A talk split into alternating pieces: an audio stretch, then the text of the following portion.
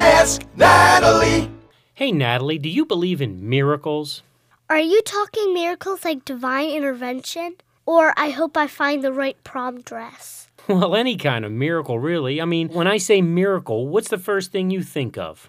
The 1980 United States ice hockey team. You know what? That was a miracle, wasn't it? They even said that. Do you believe in miracles? Yeah, and Coach Herb Brooks beat those Ruskies. Yes, he did. That was an exciting time. But you know, there's things that are even named after miracle. You got Miracle Grow, Yeah, Miracle on 34th Street. uh huh, Miracle at St. Anna, that Spike Lee film. Yeah, Miracle Ear. That's right, lots of miracles. Did you see any miracles this week? How about all that Tea Party stuff? I don't know if that's kind of a miracle. You kidding me? You got Democrats, Republicans, Independents all coming together? Yeah, well, maybe that is a miracle. Sure as I'm sitting here. I mean, they're all protesting this government spending.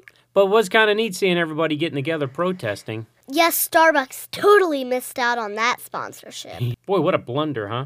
I got another blender for you. Two words Somali pirates. Who do these knuckleheads think they are?